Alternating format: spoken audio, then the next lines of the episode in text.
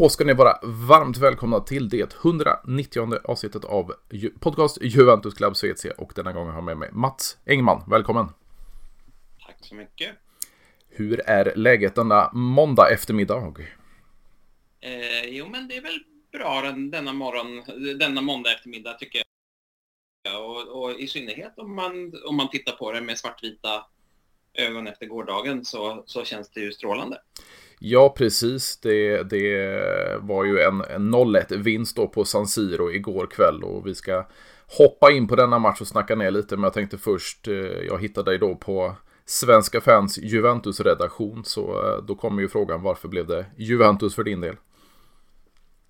Oj, eh, det är rädd tar nästan hela, hela programtiden om man ska dra det från början. Men, men det är egentligen så att min, min barndomsidol var, var Michel Platini. Mm. Eh, och, som, och honom följde jag via franska landslaget.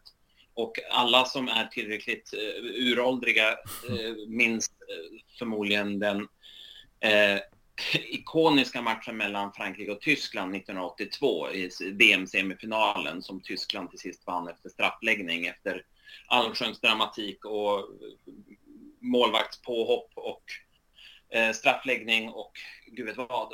Eh, och det, det var ju en absolut tragedi eh, och den gjorde att, att det blev liksom så här, det, allt som var kopplat till ni blev, blev liksom blev, gjorde jag till min kamp, kan mm. man säga. Eh, och sen var, dröjde det inte många år så fick jag ju då se Juventus, men det föregicks ju av, av katastrofen på Hazel. Mm. Eh, som också, också den spelade ganska stor roll att, att ge det här eh, ett ganska liksom, så här starkt innehåll trots att eh, det här var ju inget lag man normalt sett kunde se på tv annat än i så här klipp på Sportnytt. Liksom. Eh, så att, eh, men så någon gång där på, sen början, sen första halvan av 80-talet så har det varit Juventus.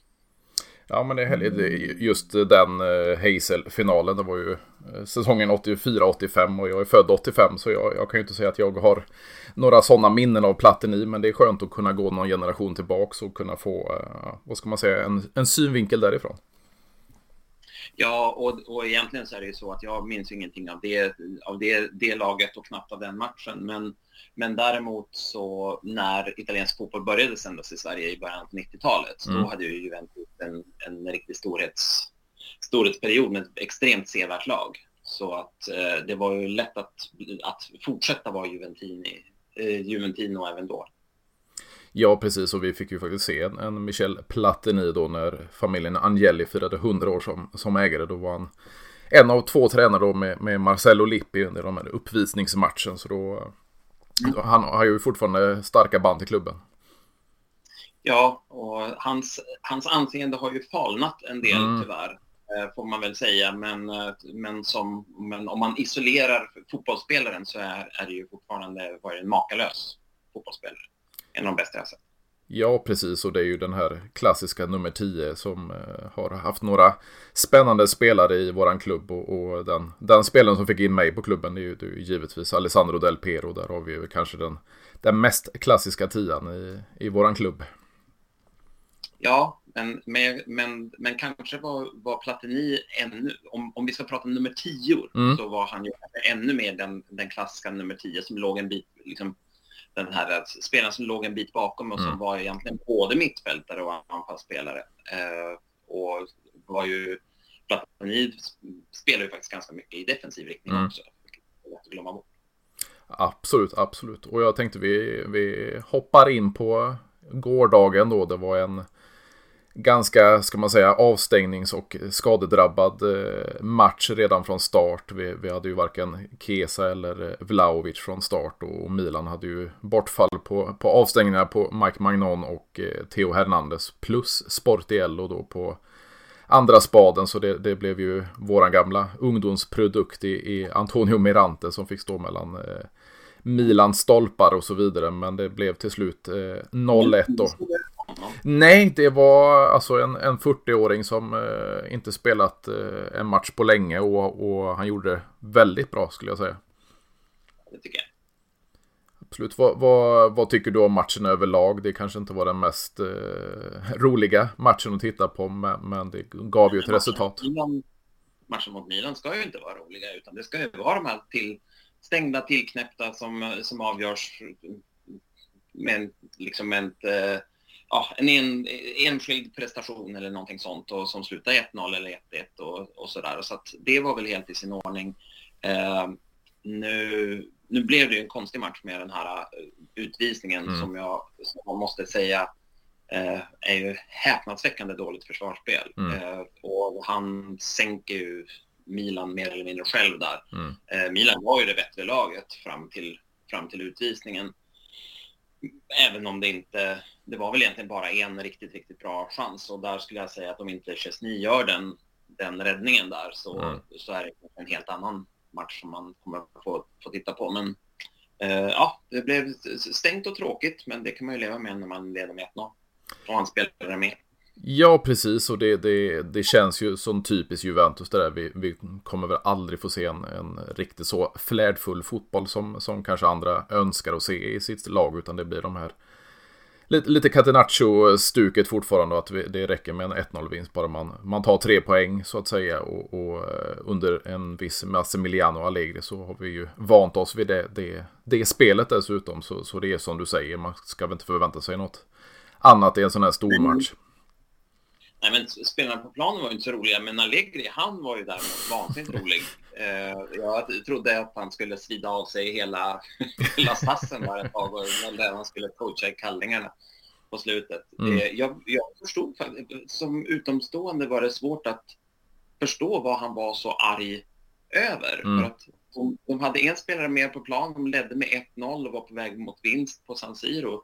Jag kände att det var läge att känna sig ganska tillfreds, men men det tyckte inte han.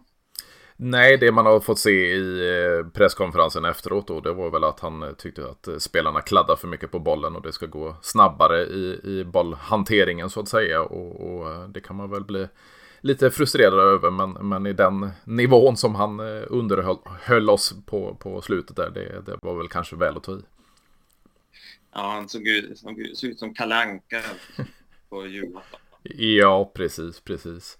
Eh, för jag kände personligen i, i första halvlek, det var som du sa, det var, ju, det var ju Milans match. Jag tyckte de gick in eh, 110% i varenda duell medan vi eh, hade svårt att hålla i boll och, och, och, gå till anfall. Sen var det väl utvisningen visserligen som gjorde att vi lite kom tillbaka i, i, matchen där. Men, men, jag tycker som jag tyckt tidigare att det är sista tredjedelen som inte riktigt är där ännu. Eh, nu, nu var ju givetvis Kesa inte med från start, inte Vlaovic heller. Och det är en, en Keen då och en, en Milik som fick starta. Och, alltså, man, man, kommer till chanser, det kommer några fina kombinationsspel och så vidare. Men, men det är sista tredjedelen, vi får inte dit eh, bollen. Det kunde blivit både 2 och 3-0 tycker jag om, om de hade satt chanserna.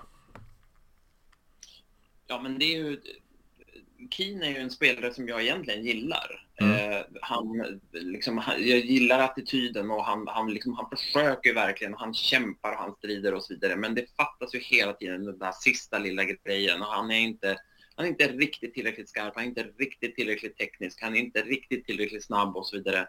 Eh, nu ligger han ju bakom segern i och med att han, det är han mm. som kallar utvisningen. Men, men det är, man, när han slog igenom där som tonåring så mm. tänkte man ju att han skulle bli, en, bli någonting värsting bra.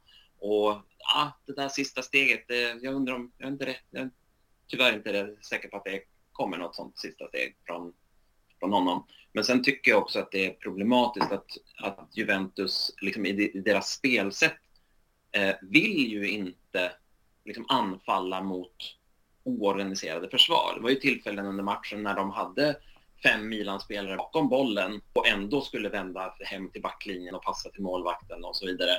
Eh, jag trodde någonstans att det var liksom en etablerad sanning att ska man göra mål i modern fotboll så ska man göra, göra det mot oorganiserade försvar och i spelomställningar. Men eh, det verkar inte vara så som här, den här Juventus-upplagan resonerar.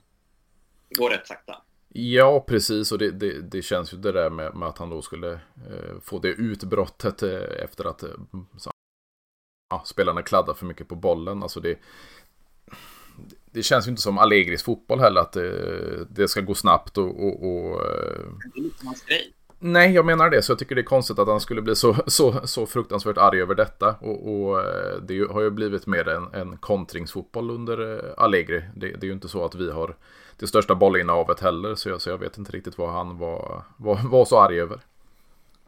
Nej, men det är väl det, det är väl det som jag tycker har varit svårt att, alltså jag tycker att både under Conte och faktiskt även under första Allegri-åren mm så gick det att se en idé i spelet. Mm. Att det fanns en idé om hur Juventus skulle göra mål och den tycker jag blir svårare och svårare att se. Mm. Därför att om man ska spela, ska man spela lågt så är ju själva grundidén att du tar bollen när motståndarna är högt upp och, och så sen så dammar du iväg tre snabba passningar som flyttar laget och, och, och, bollen 70 meter. Mm.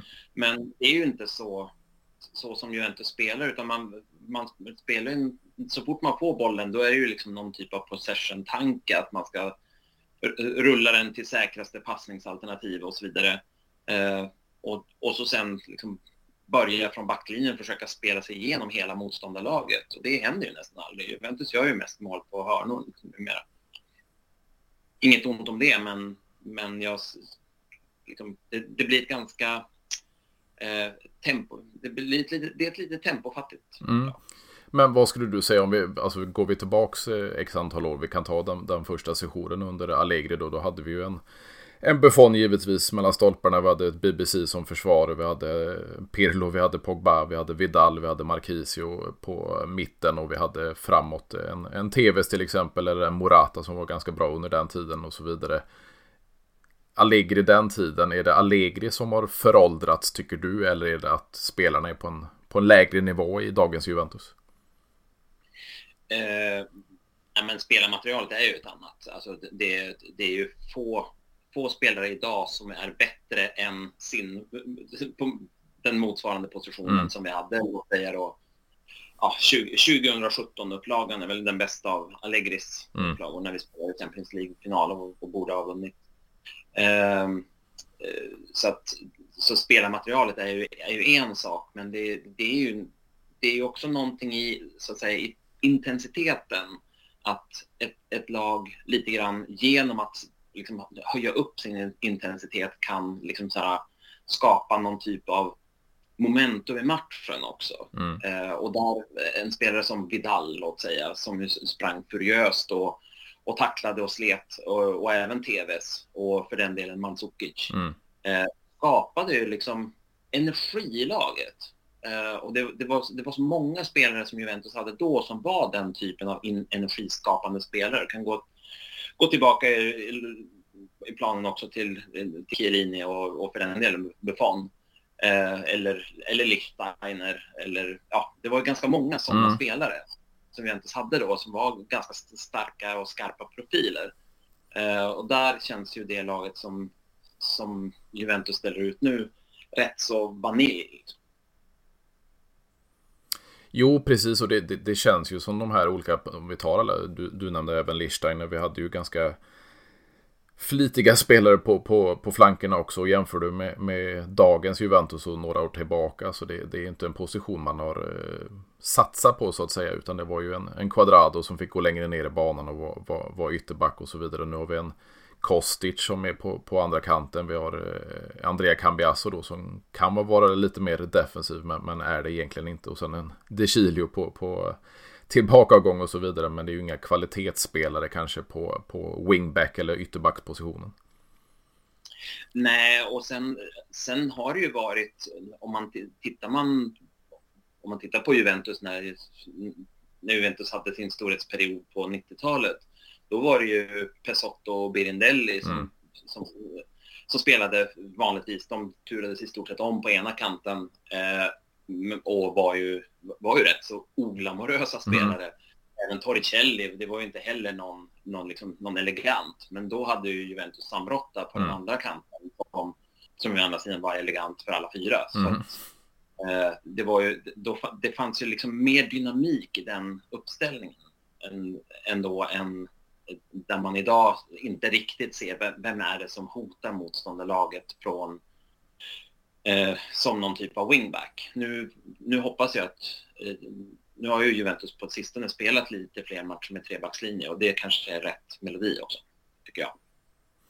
Jo, men faktiskt med, med, med tanke på den truppen vi, vi besitter så, så är det nog det bästa försvaret. Och sen, ja, om det är Gatti, Bremer, eh, Danilo som ska spela, det, det kan man ju, man, man ju tvista om. Men jag har sagt mitt om, om i tidigare avsnitt om, om Daniel Rugani. Sen gör han väl alltid en hyfsat stabil insats. Men, men det är ju inte mycket där bakom. Nu fick vi ju se en Dean Höjsen då hoppa in. Men, men eh, vi kanske behöver förstärka ett, ett försvarsblock också framöver. Ja, men som Juventino är man ju, man är ju rätt bortskämd. Mm. Liksom. Eh, i, I en klubb som har haft då, eh, ja, går man bara en liten bit tillbaka med Barzagli och Bonucci och Chiellini och går man tillbaka därifrån Montero och, och, och Ferrara. Eh, vi hade Turam och, och Cannavaro. Mm. Det är ju liksom, Juventus har ju, har ju liksom, standard i Juventus har ju varit att det spelar absolut världselitspelare på mittbackspositionerna och det, det är ju inte det där vi är idag naturligtvis. Nej, precis. Vi, vi får ju se en, en Gatter och Det verkar ju bli en förlängning då till 2028 och, och han börjar växa in i rollen. Man älskar grintan och så vidare. Men, men han har tagit ett snabbt steg då från, från Frosinone och serie, serie B upp till Juventus. Och, och, första tiden fick han ju inte jättemycket speltid. Nu, nu börjar han anamma Juventus-andan och så vidare. Men, men eh, bredvid det, det är väl Bremer. Sen Danilo, kapten, alltså han gör ett gediget jobb. Men, men han har ju inte åldern inne för att, för att försvara många år till kanske i Juventus. Och då, då behöver vi allt förstärka den positionen om inte nu höjsen växer in i, i kavajen så att säga.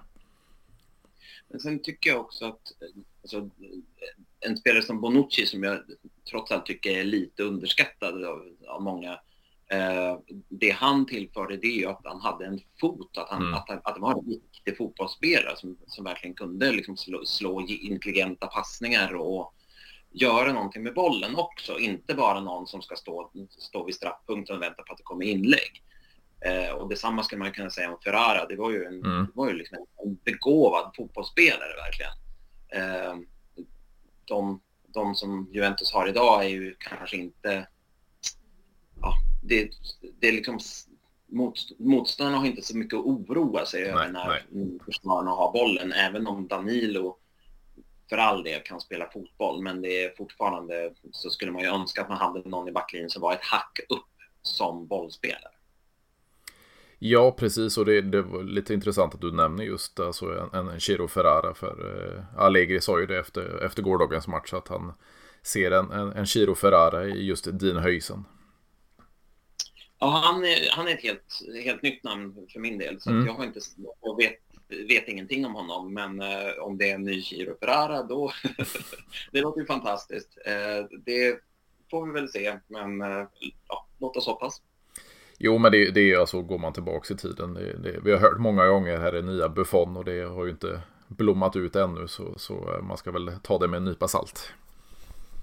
Ja, och en ny Ferrara, det är nästan, jag säga, det är nästan svårare än en ny betong. Mm, definitivt, och, och, och det känns ju ändå som om man tar in på, på eh, mittfältspositionerna då. Vi har ju fått se både en, en dopingavstängd. Det är ju inte klart än med domen, men, men det lär ju bli eh, en rejäl avstängning och då ett brutet kontrakt med, med Juventus eh, för Paul Pogba. Och sen har vi då Nicolo Fagioli som fick en 7 plus 5 då eh, avstängning från, från fotbollen. Eh, vad, vad tycker du bör hända?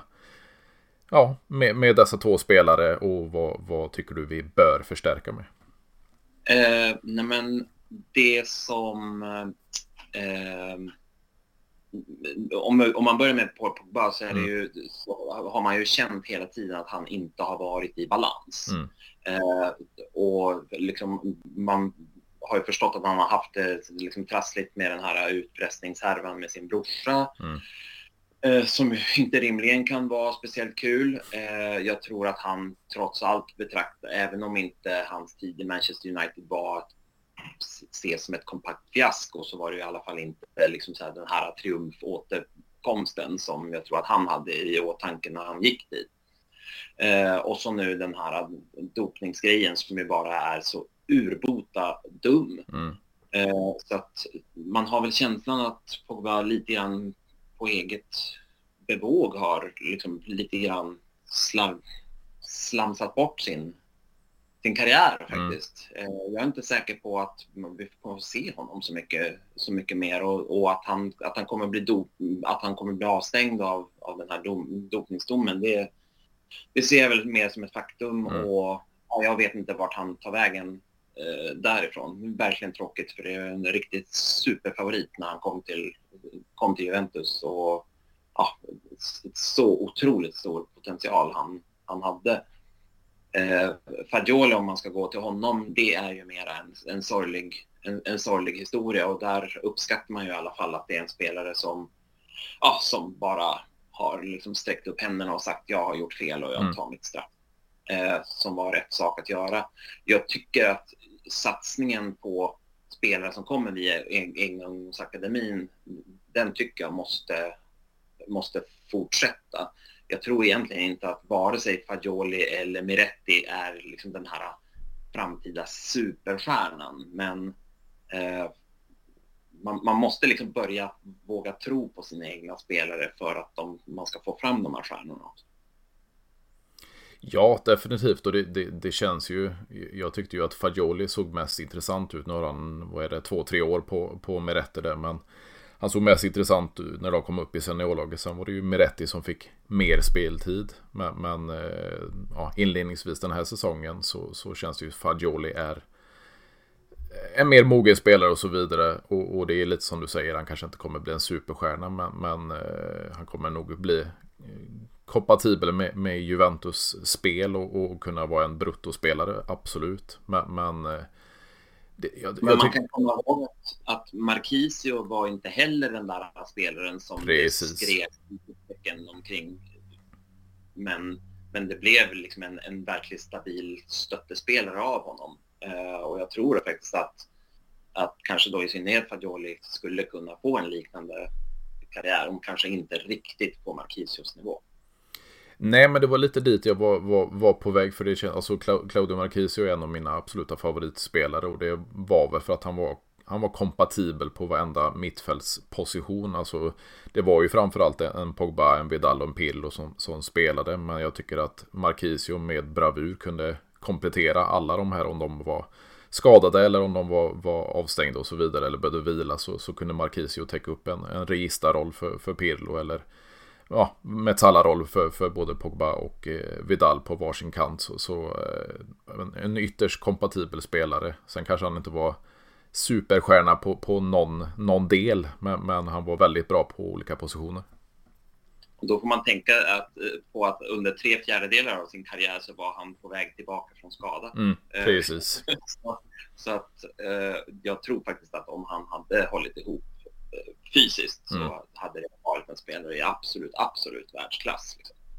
En av de allra, allra bästa, för så bra tycker jag att han var de, det fåtal gånger man fick se honom när mm. han faktiskt var helt fysiskt okej. Okay. Absolut, absolut. Som sagt, det är en av mina absoluta favoritspelare genom Juventus-karriären. Så, så skulle vi få en, en del, 50% av, av vad Marquise kunde bli i Fagioli så, så tror jag vi har en riktigt fin spelare framöver. Precis, Fagioli och Meretti kanske kan bli en Marquise tillsammans. Precis, precis. Och det är lite så här när man ser fram nu, alltså vi, vi har en, en Pogba som lär försvinna och få brutet kontrakt och vi har en Fagioli som kan spela den sista matchen mot eh, Monza den här säsongen efter avstängningen där. Eh, då, då, då har man ju en, en Haas Nicoloso Caviglia på, på bänken som inte har spelat en sekund den här säsongen och nu tog man upp då Josef Nonge Boende Eh, Eh, så det är två väldigt unga mittfältare men, men det lär ju bli minst en mittfältsförstärkning i, eh, i januari och det, det är ju en hel del namn som nämns. Eh, vem skulle du vilja plocka in och vem tycker eller tror du är ja, realistiskt att, att ta in? Alltså, jag ska vara helt ärlig och säga att jag har, jag har så dålig koll på på vilka, liksom så här, det här snacket som jag höll, höll reda på ganska mycket när jag, när jag skrev till Svenska fans. Mm. Jag är inte alls lika uppdaterad på så att eh, så jag, jag vet faktiskt inte, inte riktigt vilka det skrivs om och så vidare och, och dessutom så det här eh, väldigt mycket av det här liksom, transferskvallret är ju bara liksom, ja, är ju verkligen skvaller. Eh, så nej, jag, jag får passa, passa på den. Jag, jag har inget riktigt, inget riktigt intressant att komma med på den. Nej, jag kan ta några namn för, för det. Alltså det. Det är ju vissa namn som nämns om och om och om igen. Och det är ju kanske inte en favoritspelare för mig. Men det är, det är Tottenhams danska mittfältare då i Pierre-Emil Höjbjerg. Just det. Ja, det, det har till och med jag hört. Och, och sen, sen utgår jag från att Berardi ska komma till oss. För det, det, är väl, det, har han väl, det ska han väl ha gjort tio år i sträck tror jag. Ja, precis. Det är som honom. Jo, men det, det, det snackas ju både en mittfältsförstärkning och så lite mer eh, offensiv då, eller ytter. Och det, det är ju Berardi som är på, på kartan fortfarande. Sen har det nämnts lite andra namn, men, men eh, Berardi lär ju finnas på, på, på kartan igen. Ja, det är fint att det finns sådana här konstanter, sådana här saker som man kan lita på. Att Berardi ska komma till Juventus. Ja, precis. Och går man, eh, ganska, går man ganska många år tillbaka så hade vi faktiskt... Eh, först var det, var det inte något delägarskap och sen hade man första King på han i två, tre säsonger. Men eh, han, han kom aldrig till oss ändå. Nej, jag, jag, jag, tror inte att det blir av. Jag, jag, hoppas att det inte blir av. Jag tror att det är... Jag, gillar att se honom i, i Sassuolo. Jag tror att det kanske är en sån spelare som hellre ska vara en säger man, en stor fisk i en liten mm. damm. Ja, Jo, men det är lite, alltså tar man den här romantiska delen av, av, fotbollen så vill man ju se de här eh, så kallade superstjärnorna då i lite mindre, lite provinsklubbar och då, då man, man kommer ju tillbaka till det här med, med Antonio Di Natale i Udinese. Alltså det var, han var många gånger eh, kopplades ihop med, med just Juventus. Men, men han höll Pozzo-familjen trogen i, i Udine istället. Och, och, eh, det är väl lite så med Berardi också. Han kommer nog vara, vara kvar karriären ut känns som. Ja, jag hoppas det. Jag, jag gillar ju de här fan, fanbärarna mm. som verkligen blir, liksom så här, blir ett med sin, med sin klubb. Och Di Natale är väl är väl kanske det allra bästa exemplet mm. som vi spelade, som ju höll superklass och som ändå spelade i en förhållandevis liten, liten klubb. Eh, det är ju svårare att vara fanbärare och, och hålla den nivån i, i, i lilla, lilla Udinese än att, än att liksom hylla Paolo Maldini mm. som spelade hela sin karriär i Milan. Det var ju storartat, men jag menar, varför skulle någon vilja gå från Milan då? Mm. det var ju liksom inte så att, att det fanns så många bättre alternativ att gå till som han valde bort. Nej, precis. Och det, det känns ju som det där med också att, att uh, spela för en klubb. Det, det, det känns ju som det är ett minne blott. I, I, dagens moderna fotboll så är det ju framförallt pengarna då och kanske Premier League som, som, som, lockar de flesta spelarna. Men då, då ser man vissa som, nu ska vi inte säga för det, det är i starten av karriären, men, men Locatelli som, som vägrade till exempel en Arsenal-flytt för han ville till Juventus. Eh, samma med Vlaovic och, och, och Kes och så vidare. Man, man, man, vill stanna i Italien, man vill spela för en klubb som Juventus. Även fast man, ja, klubben har varit under en lite större press och, och lite sämre period eh, de här eh, senaste åren så, så, väljer man ändå Juventus före, före kanske pengarna och en, en, en eh, större klubb i en annan liga. Ja, men och ibland ibland tycker jag att man lite grann ställer sig frågan ändå så här, hur mycket pengar behöver mm. Jag vet att det skrevs om Ronaldo och hans fantastiska lön när han skulle flytta till Saudiarabien, mm. men jag blev liksom så här, har inte Ronaldo ganska mycket de pengar han behöver? Är det någonting riktigt dyrt som han funderar att köpa på och bara ska liksom spara ihop lite till? Känns inte så. Nej, och det, det, det, blir ju lite, eller lite, det blir väldigt patetiskt det här med, med jag läste väl någon rapport i, i förra veckan eller så vidare att det är flera spelare då som har gått just till, till Saudi Pro League som har ångrat sig nu och tänkte ja, väldigt synd om er att ni, ni, ni valde att gå den vägen och ni, ni visste väl inte innan att det var en, en, en pissliga att spela i. Att Saudiarabien inte var riktigt fullt så som man hade, som man hade trott på förhand. Ja, ibland blir man besviken. Ja, precis, precis. Och det, det, ja, jag tycker inte synd om dem direkt om man säger så.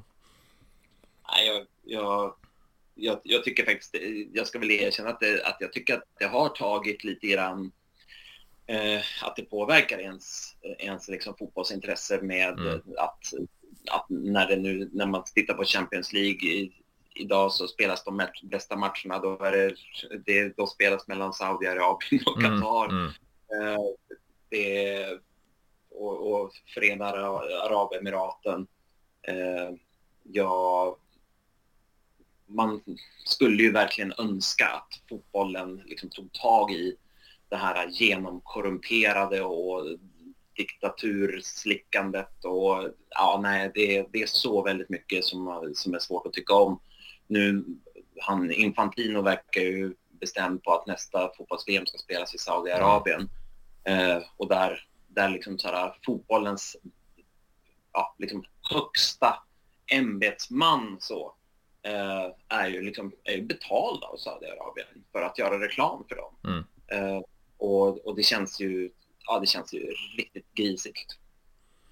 Jo, men det, det blir ju, alltså, jag håller med dig, alltså det blir att man, man tröttnar lite på fotbollen för man ser som du säger, vi, har, vi hade tidigare då, nu var det visserligen från, från ryskt håll med, med en Abramovic som, som eh, tog sig in i, i Chelsea, vi hade de här eh, eh, katariska eh, statsfonden eller vad det nu är som gick in i, i PSG.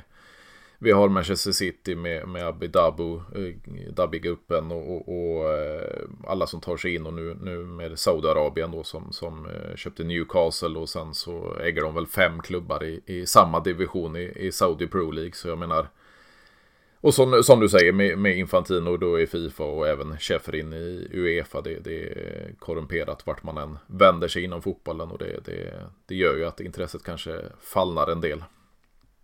Ja men och och jag tycker också om man, om man då ska gå tillbaka till Juventus så mm. tycker jag att Juventus som, som ju då har en ganska intressant historia där liksom så här, med kopplingen då till Fiat-familjen mm. som å ena sidan kan ses verkligen som en koppling till, liksom den, till en maktelit och kapitalet. Eh, men, men Juventus också en supporterbas som snarare har en koppling till verkstadsgolven. Eh, och, och som ju är kanske allra mest synlig i, i, södra, i södra och ganska fattiga Italien. Eh, och, och, då, och jag tycker att, att det som Juventus har varit har varit en balans mellan de delarna. Att Juventus har liksom så här, eh, värnat någonstans den här maskinliknande stilen och att det viktigaste det är att, det är att laget vinner och att, det, att klubben vinner att ingen spelare står över det och så vidare. Eh, och där tycker jag att ja, men till exempel det här närmandet till, till Nations League som ju var en liksom, total anti-PR, mm. anti-PR-projekt liksom. Att, att Juventus liksom, så här, var ju liksom, Juventus hoppade ju inte ur den idén förrän den var absolut stendöd. Och jag tycker att det, att det verkligen kändes eh, det kändes ja, men lite, ändå lite som ett svek mot värderingar som jag tycker att Juventus både har haft och kanske framförallt borde ha. Eh, det här att, att verkligen välja den här elitidén att vi, vi vill skapa en stängd liga där, där man inte behöver kvalificera sig sportsligt utan man, man betalar in sig med plånboken. Den, den kändes så rutten. Mm. Eh, även det var något som jag tycker tärde på intresset både för fotbollen i stort men faktiskt även för Juventus som klubb. Ja, om vi då tänker, alltså, som jag var inne på, vi, vi firade nyligen ett hundraårigt ägande av, av, familjen Angeli då. Vi, vi hade nyligen, eller innan årsskiftet då, en, en Andrea Angeli, vad blir det, tredje generationens Angeli som president och fjärde inom familjen då som är, som är president efter sin, sin pappa, sin farbror och sin farfar. Så, så Eh, gjorde han väldigt mycket för klubben, alltså med, med arenan och med, med B-laget och med, med, damlaget och så vidare. Men sen så, lite som du trillade in på det med, med The Super League-projektet och så vidare. Vad, vad är din, dina tankar om just Andrea Angeli? Eh, nej men som om man, jag tycker man lite grann får separera det sportsliga och det marknadsmässiga. Mm. Det, det sportsliga så, så var ju Angeli, alltså, och med, med då Marotta, eh, gjorde ju verkligen storverk. Eh, och jag skulle alltså det Juventus-lag som spelade Champions League-final 2015 måste ju mm. vara ett av de billigaste som, som mm. överhuvudtaget Champions League-final. Det var ju liksom bara det var ju leftovers och skräp från, från, som andra klubbar inte ville ha som Juventus byggde ett, en Champions League-finalist på. Mm. Det, det, var ju otroligt imponerande. Och även naturligtvis satsningen på, dam, på damlaget som ju många andra stora klubbar har gjort också. Att man förstår att, att både att det finns liksom en marknad men också att det handlar om att faktiskt tjejer ska få spela fotboll mm. och, och, och, sin del av uppmärksamheten. Det är också väldigt, en väldigt positiv förändring. Men sen är det mycket som, som är just det här eh, det som handlar om att närma sig en marknad och, och framförallt att liksom så här, liksom kika efter intäkter. Alltså, letar man efter pengarna så behöver man fortfarande komma ihåg vem, vem man är eller vilka man är. Eh, och många av de förändringarna som har, har skett har ju, ja, Nations League är ju liksom botten noteringen i det. Mm. Men jag, jag tillhör ju de som inte då är speciellt förtjust i nya loggan exempelvis som jag tycker känns mer som ett modemärke än mm. som en fotbollsklubb och där man har plockat bort allt som handlar om att klubben kommer från Turin och så vidare. Eh, och med och jag tycker att, att Cristiano Ronaldo, alltså hela klubbens sätt att hantera Cristiano Ronaldo-värvningen och, och hans tid i klubben kändes den kändes liksom inte bra med, med de här våldtäktsanklagelserna som Juventus, där Juventus i praktiken hjälpte honom att hålla sig undan mm. beprövning och så vidare som Eh, det här handlar verkligen inte om att säga att han är vare sig skyldig eller oskyldig till några våldtäkter men, men såklart om det, om det är en sak som, som juridiskt behöver prövas så ska man självklart ställa spelaren till förfogande för det. Eh, så att det fanns, det fanns mycket i, i jag tycker att Cristiano Ronaldo som sportsligt sett får anses ha varit en framgång men det fanns så mycket signalvärde i det som jag tyckte kändes liksom inte som Juventus. Nej, men det, det, det, är ju känslan. Alltså, jag väl eh, jämfört med dig lite, lite yngre Juventino i, i, i min, vad jag har följt klubben och så vidare. Men, men det känns ju som man har hela tiden, man, man, har värvat smart, man har värvat talangfulla spelare eller fostrat talangfulla spelare i sin klubb och, och, man har inte riktigt köpt de här superstjärnorna riktigt för en Cristiano Ronaldo. Då köpte man en färdig, färdig superstjärna, man gav honom allt och för mig som Juventino så är ju ingen större än klubben. Men där blev han större klubb, än klubben, dels med, med lönen som vi, du, du var inne på tidigare. Och dels hanteringen då, alltså de här våldtäktsanklagelserna, det var ju 2009. Det var ju det året han gick från, från United till Real. Så det hade ju ingenting med Juventus som klubb att göra. Så, men sättet man hanterade på det var som att han, han var ju större än klubben och, och man gjorde allt för att behaga honom. Och, och det känns inte Juventus-eskt att, att göra det på det sättet. Nej, men jag, jag tycker också att alltså, det som har varit Juventus signum tidigare är ju att hela tiden liksom tänka nytt och kanske också lite grann tänka ungt. Eh, så om man, om man hoppar tillbaka till Champions League-titeln 95 mm. så efter den så säger jag fel på år nu, så är det 96? 96, 96. Ja. Eh, eh, direkt efter den titeln så, så sålde ju Juventus Ravanelli och, eh, och eh, vad heter, nu faller namnet bort. Eh, vår, vår kära vän som gick ur tiden, Vialli. Vialli. Eh, Juventus sålde dem direkt efter, mer eller mindre direkt efter finalen. Eh, och eh, därför att man tyckte att man hade hittat yngre alternativ i Del Piero och skulle det visa sig då Zinedine Zidane. Mm. Eh, och, och det, jag tycker att det, var, det, här var ju ikoner i klubben som verkligen hade gjort stordåd för Juventus och ändå så valde man att någonstans plocka in pengarna på ett sätt som, man, som kanske då är ganska oromantiskt och inte så sentimentalt direkt. Men att plocka in pengarna när spelare står på sin peak eh, och sin högsta kurs, eller vad man ska säga, eh, därför att man var övertygad om att man hade hittat någonting som man kunde utveckla. Eh, och, det, och det var ju också den idén som låg bakom försäljningen av Zidane sen några år senare till Real Madrid som då var den dyraste försäljningen någonsin. Eh, och det var väl de pengarna vi använde för att köpa, köpa in Pavel Nedved och, och var det, var det Cannavaro som kom in i samma ja, sväng? Eller, det låter bekant. Är det, Buffon, är det Buffon som kom in då? Jag, jag börjar ha... Buffon kom 01. Ja, men det, det, det är i de, i de trakterna mm, och, mm. och några andra spelare. Men där som, där, där själva idén, det byggde på samma idé. Mm. Och, och, jag tycker att Ronaldo-värvningen var ju liksom att gå ifrån vad som hade varit ett verkligt framgångskoncept. Det vill säga att köpa, köpa smart och ekonomiskt och långsiktigt istället för att leta efter den där, vad kallar de det, sista pusselbiten.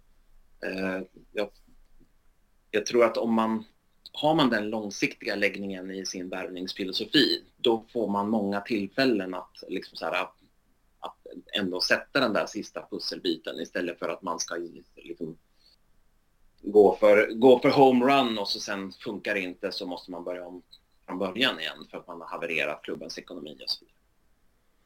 Ja, det känns ju lite som att det här... Det, det börjar ju lite tidigare än, än eh, vad heter det?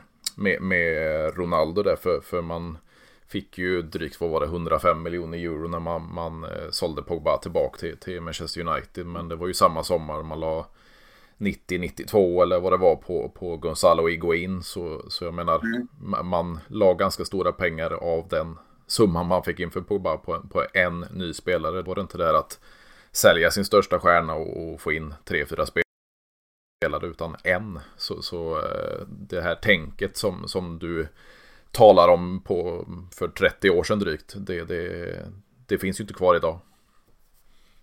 Nej, inte, inte just nu, men jag tror att alltså, sanningen är ju den att Juventus är ju som bara för några år sedan hade en strålande ekonomi, mm. är ju fallfärdigt ekonomiskt idag och, och lever på lånande pengar. Eh, så att Juventus måste ju hitta, hitta tillbaka till ett sätt att, att kunna göra spelarinvesteringar som är liksom ekonomiskt hållbara. Eh, och ja, det, där tror jag att den, det, det är ju liksom den största utmaningen för den nya ledningen. Att, att man ska, förväntningarna är ju någonstans att Juventus ska alltid vara en stor klubb och nu ska man vara det men, men med en ekonomi som är i olag. Eh, så det, blir, det ska bli intressant att se hur de, hur de ror, ror det i land. Och vad tror du, för, för det är ju mer, alltså båda de här herrarna som, som sitter högst upp på toppen då i en Gianluca Ferrero på presidentposten och Mauricio Scannavino då på vd-posten. De har ju båda två eh, ganska nära kopplingar till, till Angeli och, och, och Elkan då. Eh, med, med ja, ekonomiska och företagsbakgrunder så att säga. Eh, och dessutom när man tar in en, en Cristiano Juntoli då på, på sportchefsrollen. Tror du att det är det du är inne på då, att man, man är på väg att eh, ja, gå tillbaka i tiden och, och återinföra ett, ett arbetssätt som man tidigare haft? Eh, det, jag tror att det återstår att se lite grann. Mm. Eh, Agnelli-familjen är ju faktiskt de, om, man, om det ligger liksom någon typ av värderingar i själva namnet så har ju de stått för trots allt liksom en, en hela tiden en hållbar ekonomisk liksom, idé. Eh, snarare än att, att, det har varit det här liksom, så att köpa det glittrigaste i butiken. Mm. Eh, det, det är ju det som, som snarare kommer från historiskt från liksom Agnelli-mentaliteten så att säga. Uh, så att det, det i sig behöver kanske inte vara så vara någon nackdel. Men, men däremot så hoppas jag att man verkligen gör sig av med, med det här äh, att försöka liksom vrida och vända på regler och så vidare och att eh, gå tillbaka till att att tänka att framgångarna ska komma genom hårt, hårt, hårt jobb och ett gediget arbete och skarp analys eh, istället för att hålla på och larva sig med bokföringstrixande. Eh, liksom. Och tror du, alltså om man, man tar André Angeli återigen, att den sportsliga framgången, det blev ju ändå nio raka ligatitlar, det blev diverse kupptitlar och det blev eh, två Champions League-finaler. Dels med, med, med Conte i början, sen med, med eh, Max Allegri givetvis och även in med, med Sarri en säsong och Pillo med, med kupptitlar och så vidare. Men att businessdelen av Andrea Angelis eh, arbetssätt, att det tog över det sportsliga? Eh, jag vet inte om det är så, så enkelt, men jag tycker att det har gjort någonting med, med klubben som, inte, som gör att att den har kanske tappat lite grann av sin lyster. Mm. Eh, det, det tycker jag nog. Eh, och, och sen att, vad brukar man säga, att det tar lång tid att bygga upp anseende och det går fort att riva ner mm. det. Där, där är det naturligtvis jobb, jobb kvar att göra och jag om någon vet vad, vad som har sagts och skrivits om, om Juventus tidigare och att det är en klubb som ofta har varit ifrågasatt. Eh, ibland av gammal hävd och vana, ibland på synnerligen goda skäl. Eh, men men där, där tror jag och hoppas att klubben börjar tänka att man måste börja jobba i en annan bana och faktiskt jobba sig bort från, från det här. För jag, jag är nog inte den enda Juventinon som börjar vara rätt trött på de här, på de här affärerna. Nej, precis. Det, det är någonting vi absolut vill lämna oss bakom. Och, om vi tänker framtid, vi tänker eh, nytänk eller om man tänker gå tillbaka i gamla, gamla spår och så vidare. Att Massimiliano Allegri sitter på tränarbänken. Vad, vad gör det med dig? Uh, nej, jag har ingen... Jag gillar egentligen honom. Mm. Uh, jag, jag, tycker att han, han är ju en, om man säger en cyniker Eh, det var ju nästan komiskt att, att Juventus på några år han, han har honom som tränare och Sarri mm. som liksom kommer från helt olika universum i vad gäller mm. fotbollssyn, livssyn och så vidare. Eh, men, men jag tycker att, att Allegris grundläggande fotbollssyn det är ju att liksom, man, man spelar inte fotboll på ett givet sätt utan man spelar på det sätt som är, som är mest lämpat för att vinna den aktuella matchen. Mm. Med det sagt så tycker jag inte att han... Alltså, fotboll, det bygger ju trots allt på att du har en egen idé och ett grundspel och det måste ju liksom sitta där. Eh, det är ju liksom själva grunden och anpassandet är liksom grädden man lägger ovanpå. Eh, och då måste ju det, det... Det är den grunden man lite grann saknar i Juventus idag. Att det känns som att när spelarna får bollen så tittar de upp och, och försöker hitta okej, okay, vad ska jag göra nu? Snarare än att det finns inarbetade system och mönster. Och vad tänker du om vi tänker ändå en framtid, en, en, en kommande tränare, för, för han sitter ju på den här säsongen och så har han ett år kvar på kontraktet. Eh, och man, man tänker, för vissa Juventiner, de vill ju ha nytänk, eh, ny tränare, modern tränare och så vidare.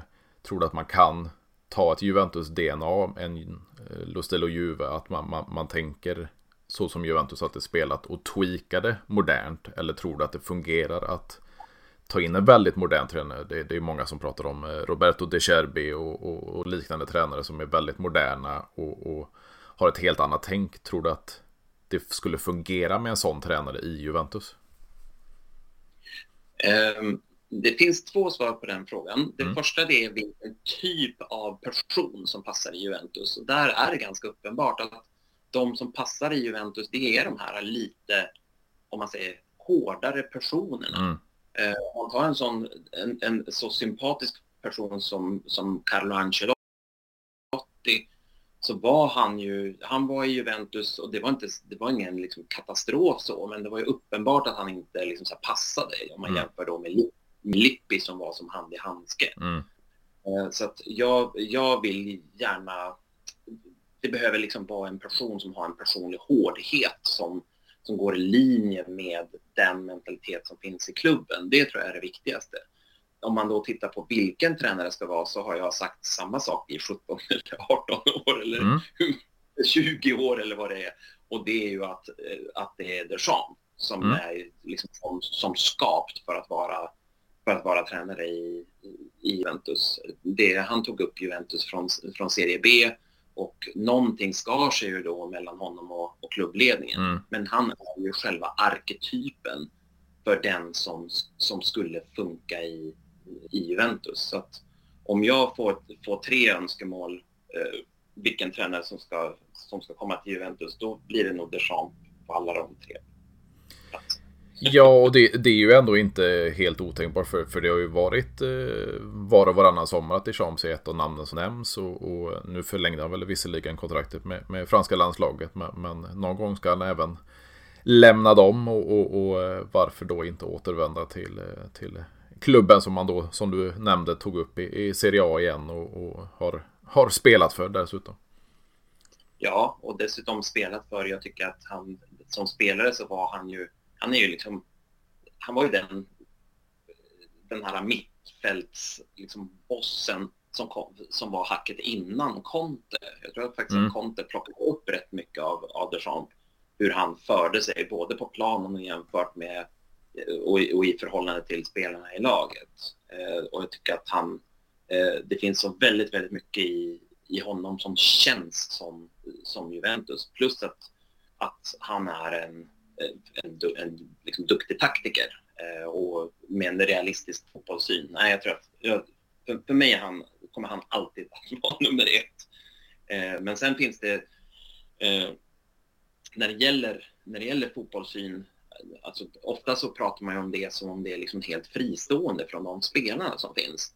Eh, och det är klart att Guardiola kan gå till en klubb som har råd att värva spelare för, för tiotals miljarder. Då kan du ju ha det, den utgångspunkten därför att de spelarna du behöver skaffa in för att spela sån fotboll som du vill spela, de kan du skaffa in. En tränare som kommer till Juventus kommer inte kunna, kunna köpa liksom sina älsklingsspelare på varje position utan kommer behöva skapa någonting med, med liksom mindre glamorösa medel och då kommer man förmodligen behöva anpassa det och spela en kanske lite mindre glamorös fotboll också. Så, så trist är nog verkligheten. Och vad tänker du kring, kring eh, återkomster? Vi har ju fått se en, en Trappatone då, eh, lett klubben under många år och sen återvänder när det inte fungerar med, jag tror det var tre andra tränare som, som testade däremellan. Sen hade vi Lippi då och så nämnda Ancelotti emellan, Lippi tillbaks och sen eh, nu har vi ju en, en Max Allegri då som, som har återvänt och det har ju talats en, en del om en, en Antonio Conte tillbaks. Är det något du skulle vara för och vad tycker du om återkomster överlag? Um, jag har ingenting emot, eh, emot det. Alltså, ofta så är det ju speciella skäl som gör... Jag vet inte exakt vad det var som gjorde att Conte och, lämnade efter sin, sin först, ja, efter så, ändå så relativt kort tid i Juventus och när allting dessutom hade gått som på ett snöre. Mm. Uh, jag tror, så vitt jag vet så var det väl att de var lite oense om hur mycket pengar som skulle spenderas på spelarköp och så vidare. Och plus att jag tror att Conte har en liksom, utbrännande eh, attityd som mm. påverkar både honom själv och alla runt omkring. Det är kanske är en person som man inte orkar med längre än tre år. Liksom. Eh, om Conte skulle komma tillbaka skulle jag ju klappa i händerna för det är ju på samma sätt som Deschamps är det ju en spelare som är Juventus i, i, liksom, i, i hela sin, sin uppenbarelse. Eh, och, och som jag också tycker var en fruktansvärt skicklig tränare på att göra de saker som vi behöver göra just nu. Det vill säga att sätta en spelidé som alla förstår och som alla kan förhålla sig till. Eh, så, så det vore väl fantastiskt, men däremot så är jag inte säker på att jag tror att det kommer att hända. Nej, det kunde ju bli en, en, en plan alltså eh, om Allegri sitter kontraktet ut eller om man får lämna nästa sommar och så tar du in en Antonio Conte och piskar upp eh, spelarna och så kommer en Deschamps efter eh, VM 26 och tar över så, så har du enligt planen. Ja, en riktig så här, successionsordning. Ja, precis, precis. Det, ja, det, det det, vi får se hur det blir framöver men eh, jag tror kontraktet med, med Le Bleu är över för Deschamps 2026 där så eh, ja, då kan han träda in på, på posten i Turin igen. Ja, vi får, får väl se. Han har ju en, han har ju en hisnande tränarkarriär ändå. Mm. Eller liksom, han, om man tittar på hans, både lägger ihop spelarkarriär och tränarkarriär så är den ju svindlande för Deschamps. Det är ju ytterst få som kan samla ihop BM, BM-guld, EM-guld, Champions League, VM-guld som tränare. Han tog Monaco till mm. Champions League-final, tror jag var, var väl hans första tränargig i stort sett. Eh, ett lag som ju dessutom inte hade några, ja, det var ju inte så många som hade Monaco i Champions League-final det året. Nej. Och de hade vunnit den Champions League-finalen också om det inte vore för en olycklig skada mm. under finalen. Så att eh, det är ju, jag tycker att det är en, en otroligt skicklig eh, liksom, fotbollsperson. Så. Ja, definitivt. Och det, det, vi har ju även en, en, en annan fransman då som, som eh, även spelat för oss då i Zinedine Zidane. Och där, där är ju lite mer... Alltså han, han, eh, han är ju Real Madrid. Jag menar han spelade där i många år efter han, han lämnade oss. Han var i i ungdomslagen. Han var i, i, i B-laget eller andra laget och sen så var han assisterande under Ancelotti i seniorlaget och sen tog han över. Så jag menar han, han andas Real Madrid. Att, att han skulle komma tillbaka till Juventus och, och göra underverk som tränare. Det, det, det är inget som, inget som är en garanti så att säga. Nej, det, det, hade ju varit roligt. Zidane är ju, det är ju en väldigt sympatisk person mm. och han är ju vansinnigt stilig dessutom. Mm. Det är ju plus i kanten. Eh, men men det, jag, jag, skulle säga att det är väl just, just den där... Eh, att jag, jag tycker inte att hans, hans liksom person ligger li, riktigt i linje med det som brukar funka i, i Juventus. Uh, så ja, även om jag hade tyckt att det var, var väldigt kul, Zidane, mm, ju, mm. vem tycker inte om honom? Liksom? Mm. Både, som, både som spelare men faktiskt också, jag menar, nu vet jag inte, blev det tre Vann han Champions League tre år? Jajamän. Alla tre eller var det bara de första två? Eh, tre raka blev det väl. Prova tre. Mm. Eh, det är väl en hygglig start på tränarkarriären tycker jag ändå. Det får man säga. så han är ju, det är ju inte så att han är tappad bakom en vagn på något nej, sätt. Nej. Och vissa, vissa trodde ju det att han bara liksom hade fått det jobbet på ren, liksom, i princip för sin egen tekniska fotbollsbriljans.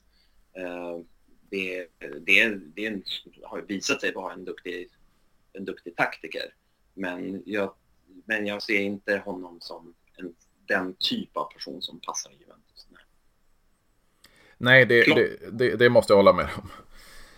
Jag tänker slutligen, vad, vad, vad tänker du om den här säsongen? Vi är inne nio omgångar av, av Serie A. Vi har ju bara Serie A och sen senare vi går in i, i en Coppa Italia då, men, men inget Europaspel. Vi har eh, sju mer plockade poäng efter nio omgångar än förra säsongen. Eh, vi, vi, kommer nog få tampas med, med ett Inter och ett, med, med ett Milan eh, in på, på vårkanten så att säga. Vad, vad, tänker du om den här säsongen för Juventus? Men, eh, naturligtvis så är det ju en fördel för Juventus att man inte spelar då i, i Europa och, och, inte behöver rotera sitt lag lika mycket och så vidare. Eh, det, är, det är ju värt reella poäng. Eh, men jag, jag, ser väl det mer som en, en omstartssäsong och om Juventus skulle kunna ta en fjärde plats så skulle jag för egen del vara, vara toppnöjd och att, att börja bygga upp någonting som kan bli en, liksom så här, den, den, den gamla liksom storklubben Juventus igen. Mm. Eh, om, om de skulle vinna, vinna Serie A med den, med den truppen så vore det faktiskt en, det vore verkligen en bragd. Men det är ingenting som jag räknar med. Jag, jag tycker ändå att eh, även om det var toppen att vinna med 1-0 på San Siro, men jag tycker också att matchen visade att Milan har i, i nuläget ett bättre lag mm. och då, då ska jag säga att Inter nog är ett hack upp också. Och, och det är faktiskt så att Juventus var i praktiken utspelade exempelvis mot Atalanta Ehm, jag tror att, jag tror att Serie A i år kommer att bli ganska jämn. Mm. Men ge edge åt någon, något lag, då är väl kanske ändå Inter. Ehm, men jag, jag blir inte jätteförvånad om Atalanta och för den delen Napoli blandar sig i striden i, i slutändan. Eh, men en, en topp 4-placering och att man får börja, börja kolla på, på Juventus Champions League igen, det skulle väl vara... Då, jag, jag signar upp på den. Ja, och det är väl ändå min minimum vad man, man kan kräva av, av Juventus. Även fast som du säger att vi, vi, vi, vi ligger lite bakom alltså brett, bre, brettmässigt i, i, truppen och så vidare. Och kanske även spets mot, mot både Inter och Milan och kanske några andra lag där. Så, så ska vi ändå vara uppe och, och, och, ta minst en fjärde plats för, för Även fast vi, vi är lite på dekis de här senaste säsongerna så, så är vi ändå Juventus. Och det, det, man, man ska vinna helt enkelt. Ja, nej men det, det, det tycker jag och, och, det är ju absolut så att det finns ett kunnande i Juventus och framförallt om Chiesa får, mm. liksom så här, vara frisk i åtminstone någon månad åt gången så, så är ju det liksom en, en, en verklig, han är ju verkligen en sån här profilspelare som varje, varje klubb behöver och vill ha. Eh, efter Dybala lämnade så känns ju Juventus lite fattigt på liksom glamour så, mm. och där är ju Chiesa någon att, någon att verkligen liksom så här fästa ögonen på som är spännande och kul att kolla på. Liksom. Eh, så att eh, kan, kan han hålla ihop så, så tycker jag absolut att, att Juventus ska ha en, eh, ha en bra chans att ta sig till Champions League. Och vem vet, eh, kanske kan de, kan de ta, sig, ta sig hela vägen, men det känns som att Juventus har sprungit lite, alltså att de har fått kanske lite betalt mer än vad de har förtjänat hittills och det tenderar ju att jämna ut sig i längden. Så, så att, eh, ja, det känns långt till, långt till ligatiteln även om det är få poäng just i nuläget.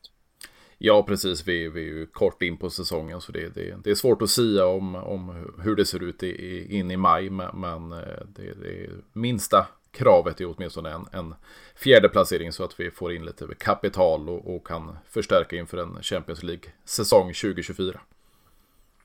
Ja, det var inte så många som trodde att vi skulle vinna ligatiteln säsongen 11-12 när vi hade kommit på sjunde plats de Precis. två åren innan. Det kan, det kan svänga snabbt, det kan det. Absolut, absolut. Och jag vill tacka dig stort Mats för, för jag tycker det är skönt. Alltså jag har väl framförallt eh, gäster i podden som är min ålder eller yngre. Eh, så man, man, får ett annat perspektiv när man pratar med någon som har varit Juventino lite längre än vad jag har varit. Och, och det är skönt att, att, få alla, alla perspektiv och alla åsikter. Så som sagt, jag vill tacka dig stort för att du ville vara med. Precis, en, en riktig relik. Ska vi inte säga så, men, men, men, det är skönt att få ett, ett, ett, längre spann på det hela så att man, man kan snacka lite, lite äldre spelare och, och, och även få in den eh, delen av Juventus historia. Ja, men tack så mycket. Det var, var kul att få, få umgås med en ungdom en liten stund. Det piggar alltid. Härligt att bli kallad ungdom, 38 år gammal, men, eh, men skönt ändå. Men. Tack ska du ha, hörru. Ja, tack själv och ha det så bra. Tack detsamma.